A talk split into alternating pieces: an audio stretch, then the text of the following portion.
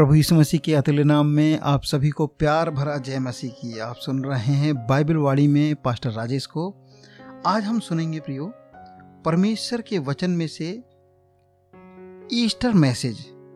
प्रभु यीशु मसीह ने उन चालीस दिनों में जब वो जी उठा तो लोगों को क्या सिखाया? देखिए, पुनरुत्थान मसीही जगत में एवं बाइबल में बहुत महत्वपूर्ण है। अब आज हम जो इसी संदेश के विषय में बात करेंगे कि प्रभु यीशु मसीह ने उन 40 दिनों में लोगों को क्या सिखाया? या आज हम उन 40 दिनों में जो प्रभु ने सिखाया, उससे क्या सीख सकते हैं? वास्तव में ईस्टर में अंडा या चिकन से कोई लेना देना नहीं है। जिस प्रकार आजकल के लोग इसको मना रहे हैं, ईस्टर का अर्थ है यीशु मसीह का पुनरुत्थान। मतलब यीशु मसीह मरे हुए में से जी उठना। यह मसीह जगत में बहुत बड़ी आशा की बात है। क्योंकि जो कुछ यीशु मसीह ने कहा, वो सब कुछ पूरा हो रहा है। और वो स्वयं मरकर जी उठा। उस पर विश्वास करने वाले लोग भी मरेंगे तो उसके आगमन में जी उठेंगे और उसके साथ अनंत काल तक रहेंगे। प्रभु यीशु मसीह ने मुर्दों में से जी उठकर अपने स्वर्गारोहण के दिन तक बहुत से लोगों के बीच बहुत से काम किए। बाइबल में लूका रची सुसमाचार 24 अध्याय के एक से तिरपन वचन तक हम इसका वर्णन पाते हैं। आज हम इन्हीं भागों में से सीखेंगे कि यीशु मसीह उन 40 दिनों में लोगों को क्या सिखाया यीशु मसीह ने सिखाया कि उनके पास धरती और आकाश का, अर्थात स्वर्ग का सारा अधिकार है। इसलिए सुसमाचार सुनाओ। जी उठने के बाद यीशु मसीह ने अपने चेलों के पास आकर कहा, देखो, धरती और स्वर्ग का सारा अधिकार मुझे दिया गया है। इसलिए तुम जाओ सारे जगत के लोगों को सुसमाचार सुनाओ, चेले बनाओ, पिता, पुत्र, पवित्र आत्मा के नाम से बपतिस्मा दो और उन्हें सब बातें मानना सिखाओ जो मैंने तुम्हें सिखाई है। और देखो, जगत के अंत तक मैं सदा तुम्हारे साथ हूँ। तो प्रभु यीशु मसीह चाहते हैं कि हम सारे जगत में जाकर सुसमाचार सुनाएँ। यीशु मसीह की आत्मा में एक ही समय में सब जगह हो सकते हैं। जब प्रभु यीशु मसीह इस दुनिया में थे, तब वो शरीर में थे, लेकिन अभी वो आत्मा में है।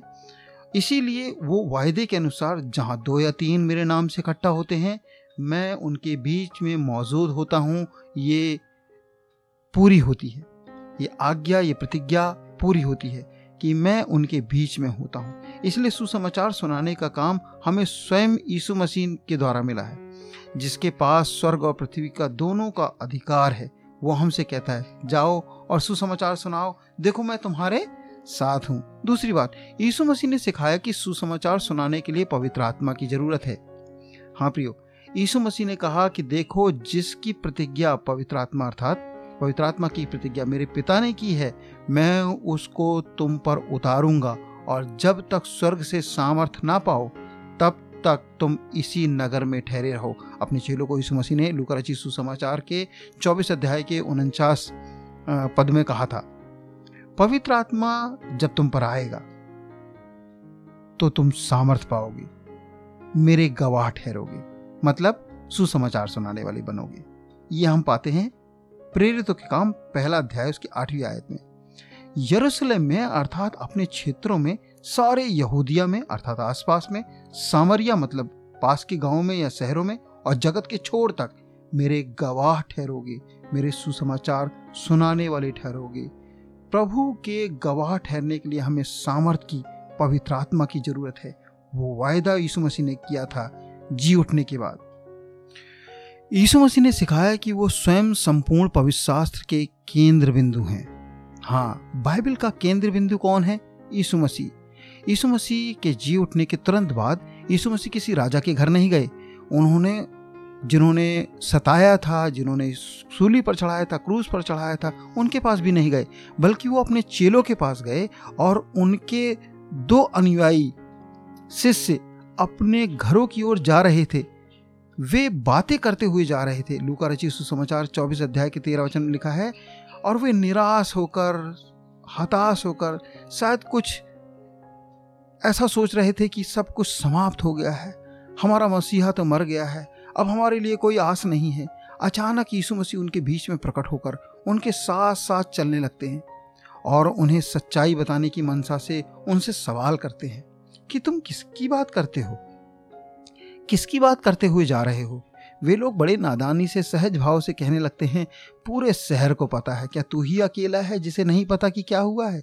यीशु मसीह के विषय में जो सीधा व्यक्ति था और उसे क्रूज पर चढ़ा दिया गया है तब यीशु मसीह ने मूसा से लेकर सारे भविष्यवक्ताओं से आरंभ करके सारे पवित्र शास्त्रों में अपने विषय में बातें की और उनको अर्थ समझा दिया। प्रियो, ये बात हमको बताती है कि पूरी बाइबल भविष्यवक्ता की पुस्तकें सब कुछ यीशु मसीह को इंगित करती हैं कि किस प्रकार सभी भविष्यवक्ता लोग पवित्र शास्त्र की सभी पुस्तकें केवल यीशु मसीह के विषय में ही बताती हैं। उसने उन्हें कहा विश्वास करने में मंदमतियों, अर्थात विश्वास करने में धीमे व्यक्तियों, संपूर्ण पवित्र शास्त्र का केंद्र बिंदु यीशु मसीह ही है। यीशु मसीह ने सिखाया कि उनका दुख उठाना और जी उठना, स्वर्गारोहण होना बहुत ज़रूरी है। ये इत्तेफाक नहीं था मेरे को, ये कोई संयोग की बात नहीं थी, लेकिन ये, ना ही ये दुर्घटनावश था बाइबल में लूका रचित सुसमाचार 24 के 26 में लिखा है कि यीशु मसीह ने बताया उनको कि दुख उठाना और जी उठना स्वर्गारोहण बहुत ज़रूरी है। लिखा है, क्या यह अवश्य ना था कि मसीह ये दुख उठाकर अपनी महिमा में प्रवेश करे? अर्थात यीशु मसीह का दुख उठाना, कोड़े खाना, मरना, जी उठना, ये सब कुछ परमेश्वर की मर्ज़ी थी, ताकि सारी मानव जाति के लिए एक आस हो, और जो कोई उस पर विश्वास करे वो अनंत जीवन प्राप्त करे। इसलिए ईस्टर या पुनरुत्थान का दिवस मसीह जगत में बहुत बड़ी आशीष और आशा दिलाने वाला विषय है। लुका रची सुसमाचार 24 के 46 में लिखा है, तब उसने पवित्र शास्त्र बूझने के लिए, समझने के लिए उनकी समझ को खोल दिया। होने पाए आज भी प्रभु अपने अनुग्रह से हमारी आँखें खोल दे, ताकि हम भी उसके वचनों की गूढ़ बातें समझ पाए, सीख जाएँ। यीशु मसीह ने सिखाया कि बपतिस्मा बहुत ज़रूरी है। मती रची सुसमाचार के 28 अध्याय के 19 वचन में, जिसे हम महान आदेश भी कहते हैं, प्रभु यीशु मसीह, जी उठने के पश्चात स्वर्गारोहण से ठीक पहले एक आदेश देते हैं, जिसे हम सभी महान आदेश कहते हैं। उसमें एक आदेश है, सारे जगत में जाकर लोगों को बपतिस्मा दो। इसका तात्पर्य यह है, बपतिस्मा एक सबसे महत्वपूर्ण विधि है, जो यीशु मसीह चाहते हैं कि हर एक मानव जो उस पर विश्वास करता है, वो उससे होकर जाए। मरकुस रची सुसमाचार में लिखा है, जो विश्वास करे और बपतिस्मा ले, उसी का उद्धार होगा। उन चालीस दिनों में यीशु मसीह ने इस शिक्षा को सभी लोगों के बीच में दृढ़ करना चाहते थे। उन्होंने ऐसा किया भी। यीशु मसीह ने सिखाया कि जैसा उनका स्वर्गारोहण है, उसी प्रकार से उनका पुनरागमन भी होगा। यीशु मसीह चालीस दिनों में बहुत से चिन्ह दिखा दिखाकर उन उन्हें वो सारी बातें सिखाई और प्रमाणित करते रहे। फिर उनके कहे अनुसार, अर्थात यीशु मसीह के कहे अनुसार बादलों में उठा लिए गए और लोगों की नज़रों से आसमान में ओझल हो गए। लेकिन उनके चेले बादलों में आँखें लगाए ही रहे। वो शायद ये सोचते थे कि यीशु मसीह जैसे अभी गए हैं, तुरंत वैसे वापस आ जाएँगे। तभी स्वर्ग से स्वर्गदूत आते हैं। यीशु मसीह ने उनको भेजा और स्वर्गदूतों ने उन चेलों से कहा, हे गलीली पुरुषों, तुम यहाँ क्यों खड़े होकर स्वर्ग की ओर देख रहे हो? यही यही यीशु जो तुम्हारे पास से स्वर्ग पर उठा लिया गया है। जिस रीति से वह तुम उसको स्वर्ग में जाते देखते हो, उसी रीति से वह फिर से आएगा।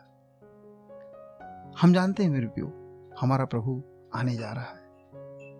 उसका आगमन बहुत निकट है।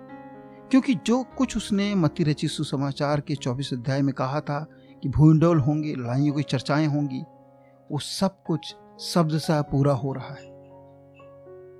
इसका अर्थ है कि प्रभु की सब बातें पूरी हो रही हैं और उसका आगमन भी ज़रूर पूरा होगा। आइए हम सब तैयारी करें उसके आगमन की। आइए अपने आप को पवित्र करें, उसकी सेवकाई में लगें। प्रभु आप सबको इन वचनों के द्वारा आशीष दे गॉड ब्लेस यू सुनते रहें पास्टर राजेश को बाइबिल वाणी डॉट कॉम में।